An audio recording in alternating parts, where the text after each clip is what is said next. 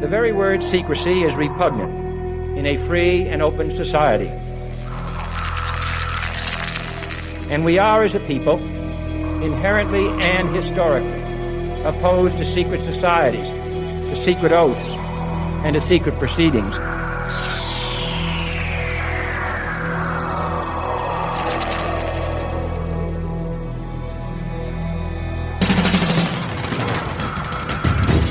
Questions you always had, the answers you were never given, the place to seek the truth.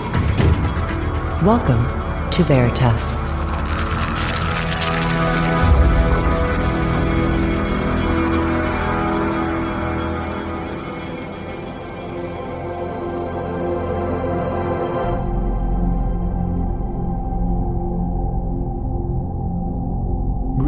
To everyone around the world, and a warm welcome to another edition of Veritas at veritasradio.com. I'm your host, Mel Fabregas, and I sincerely thank you for joining me once again.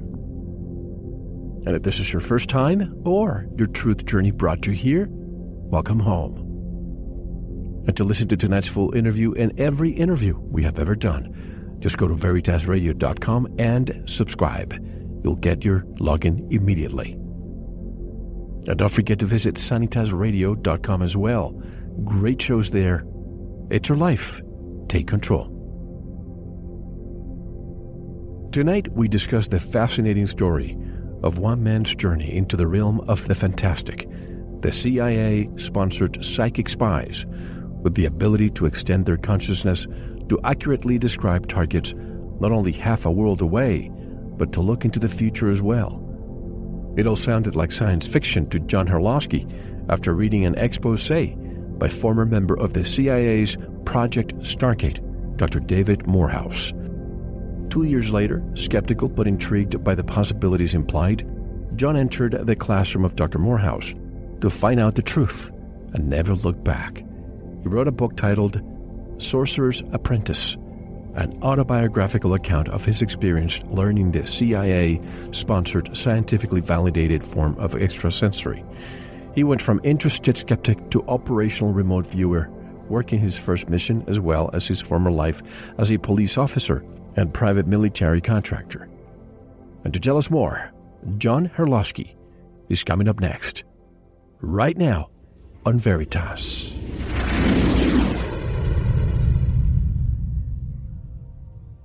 John Herlosky has worked for two large metropolitan police departments as a police officer and academy instructor, has been trained in SWAT tactics, and is a designated marksman. He is considered an expert in the field of human performance technologies and has spent half his life in the martial arts. He was the co director and co founder of the nonprofit think tank, the Institute for Evolutionary Technologies, as well as the co director of Project Trojan Warrior 2 a mind body integration training program. And directly from Monrovia, California, I would like to welcome our special guest, John Herlosky. By the way, his website is a sorcerer's sorcerer'sapprentice.com, which is also linked at ours. Welcome to Veritas, John. How are you? I'm fine. Thank you for inviting me, Mel. It's my pleasure. The title of your book just uh, really caught me. Very interesting title A Sorcerer's Apprentice a skeptic's journey into the CIA's Project Stargate. Before we begin, it, it's a very interesting journey that you have here because it's similar to mine. I'm an open minded skeptic. You need to prove to me something before you tell me. I don't take things at, at face value. Why don't we begin with your background? Tell us a little bit more about yourself and what brought you to this world of remote viewing. Well, you know, I, I come from a different uh, arena, if you will, than most people who get involved in remote viewing. Um, unlike many people, I've never had, prior to the experiences in the book, um, a psychic experience. Um, I've never seen a ghost, seen a UFO, or anything like that. As a matter of fact, as far as I know, Elvis is still dead. Uh, my background is, um, you know, my, my major at uh, Marquette University was mathematics with minors in engineering and philosophy. And I also hold a degree in administration of justice. I've worked for two large metropolitan police departments, um, as a police officer and as an academy instructor. Um, I have also worked as an EMT, uh, working for a private military corporation. So my background is quite a bit different than most people in, who get involved in this area, um, except for, of course, the the military remote viewers themselves. So it was kind of a fluke, actually, that I got involved in this.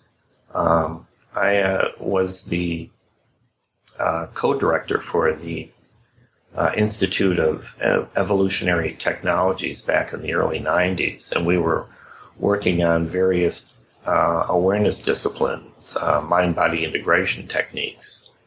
And so that kind of primed me for the possibility of, of uh, if you will, accepting psychic phenomena. But at that time, as far as I was concerned, psychic phenomena was pretty much uh, a very unique um, ability that was confined to perhaps just a few special individuals. I didn't feel that it had any real relevance in our in our world. And it wasn't until 1997 when I happened upon a book by the name of Psychic Warrior by David Morehouse that my mind started to change regarding that. And when I when I saw his book in the bookstore, um, I originally thought it was fiction. I didn't realize that it was it was an autobiographical account, and it wasn't until I read the inside flap that I realized that this was not a, a science fiction book, but this was actual reality. That, that uh, the U.S. military had taken a special operations ranger company commander and had not only brought him into a program where they they used psychic abilities as an intelligence gathering asset, but they trained him how to be psychic because he had never had, like myself, uh, a psychic experience before. He, he didn't consider himself psychic. And I found that fascinating.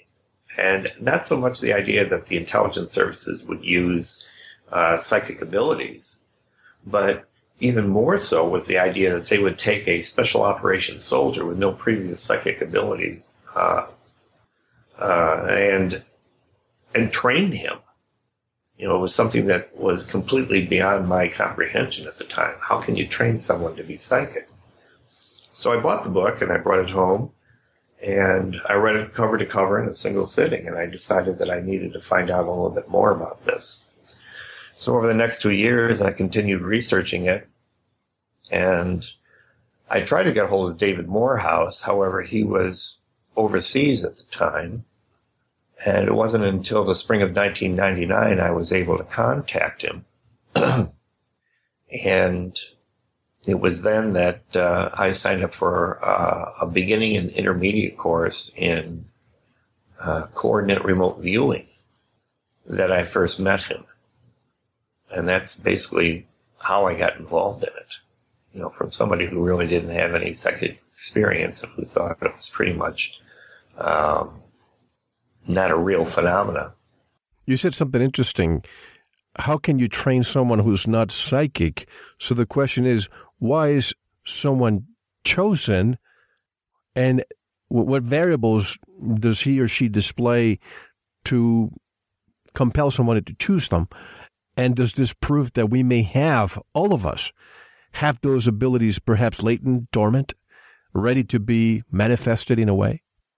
Well, actually, that that's exactly correct. the research that uh, the Stanford Research Institute did, uh, they were the ones who were originally involved in the military program, uh, found that uh, the ability to use remote viewing is actually a, a latent ability in everyone. That everybody has the ability to do it, and you only need to to learn how to do that in order to express that ability. Um, they actually didn't, once they were in the program, they didn't choose people who were actively psychic. Um, they did have people who had had previous previous experiences uh, with being with psychic abilities, um, Mel Riley and Lyn Buchanan, for instance. But they chose people like um, Joe McMoneagle and Dave Morehouse because they had unusual experiences, out of the body experiences, uh, that sort of thing. And they found that in actuality, the best persons who are usually good candidates to become remote viewers are simply people who are intelligent, educated, who have a a desire to learn new things, uh, who are a little skeptical, but have an open mind and tend to be a little bit artistic. And um, that was the type of person that they found made the best type of remote viewer. But the ability itself is actually latent in all of this. We have had others, as I told you before we begin the show, began the show. Uh, we have others who, within the realm of remote viewing on this program, like Dr. Courtney Brown, Dr. Angela Thompson Smith, Dr. Elizabeth Rauscher, uh, Major Ed Dames, and so on. So I would say our audience has graduated from remote viewing 101, if you will. So we're not going to delve into what is remote viewing. However, there are other subcategories of remote viewing, and I was very happy to, to, to see that you really defined them and, and go into more detail than I've seen in a lot, a lot of other books. What are and what is the difference between associative remote viewing and coordinate remote viewing? Well, you have methodologies, and the two main methodologies that are out there are, of course, coordinate remote viewing, CRV, uh, which most everybody is familiar with, and there's also uh, what is called ERV, or extended remote viewing. Um, ARV, associative remote viewing, is actually a type of methodology that is used not as a direct remote viewing um, methodology, but actually as a way to to resolve a a question that would not be easily ascertained by the regular forms of remote viewing. And basically, what it is is you resolve your question down to a binary choice of one alternative or another and then you use your remote viewing skills to view the feedback for an event distant in time. So, uh, as an example, you let's say you were working on silver futures and you wanted to find out whether or not a particular silver future would uh, either rise in the near future or stay the same or fall. Okay. So let's say you wanted to put money on the outcome of, of that.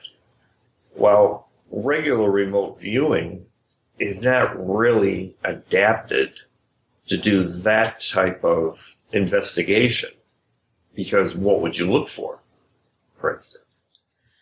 So rather than do that, the creators of ARV decided, well, why don't we assign pictures to the, the two different outcomes. We'll assign one picture to an outcome of the silver futures go up, and we'll assign a second picture to the silver futures falling or remaining the same. And what we will do is, at uh, after the event, or where we want to put our money down, and when the, the future comes due, based on what actually it actually does, they will show one of those two pictures based on the outcome.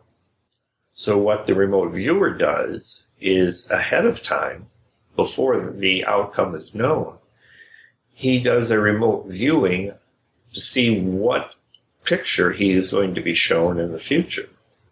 And how they do that is they give him coordinates he does a remote viewing on those coordinates and writes down his impressions. Then the computer will show him two different pictures.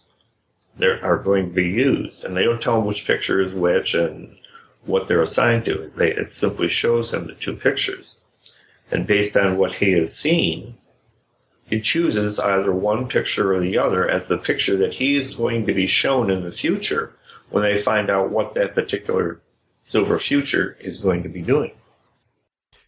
Now, when we think of remote viewing, for some reason there's this not stigma, but association with military practices, perhaps as a reaction to the Soviets in the 1950s, 60s, 70s. You know, obviously, you mentioned in your, book uh, the fact that the Soviets were using microwave technologies to hit American embassy personnel. And I've spoken to some some government people who who confirmed this that people were actually developing cancer at the time. But we don't, we're not going to get into this. But we think of it the reaction just remote viewing rose to to perhaps counteract that. But there are other applications, and I'd like you to delve into that as well. What relevance do you see with remote viewing today in this high tech world that we live in? Well, you know, there's there really is um, no limit to what this technology can do. I mean, let's say you were involved in in in uh, uh, uh, trying to find the the, uh, particular a particular virus for an unknown disease. I mean, you could actually target that as a remote viewing exercise, um, and had remote viewers have actually imaged viruses, so that you know this could give you an idea of what to look for once you have gotten samples and have used an electron microscope, this will give you an idea of what you would be looking for. You can use it, um, let's say, for astronomical purposes. For instance, um, back when we had launched the Pioneer probe into Jupiter space uh, to find out what was what uh, what the planet Jupiter was like and this was before we had ever sent anything else out there, any other space probes out there. So we weren't really familiar with with the planet Jupiter except for Earthbound observations.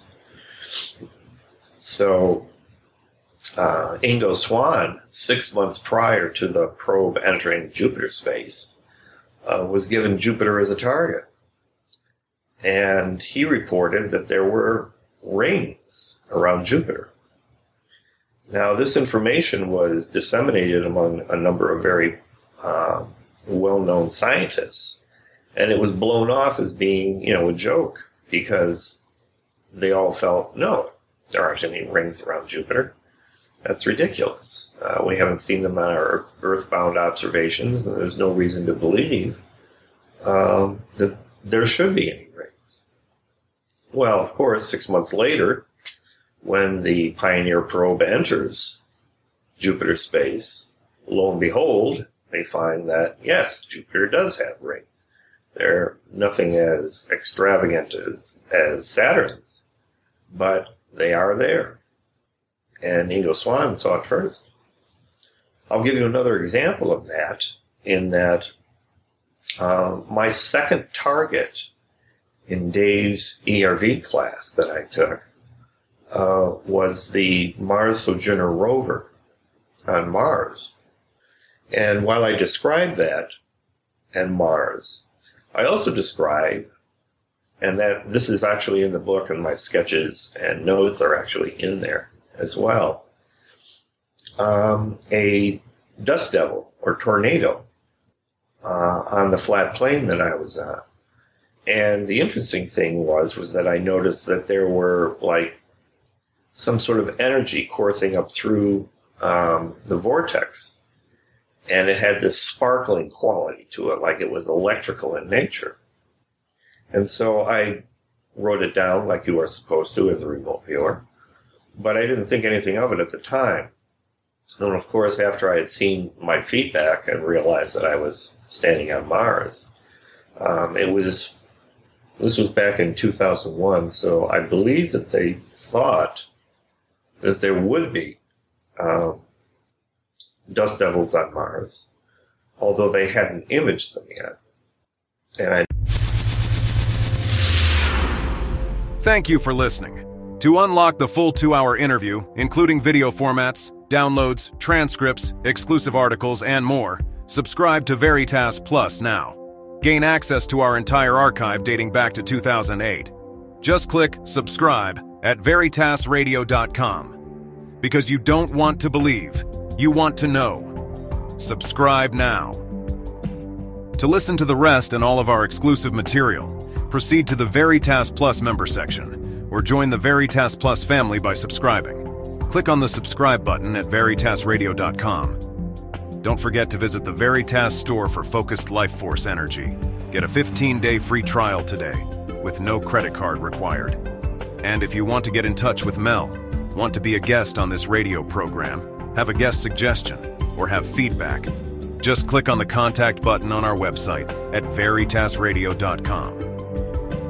Now, proceed to the Veritas Plus member section or subscribe to listen to the rest of the interview. You don't want to miss it because you don't want to believe, you want to know.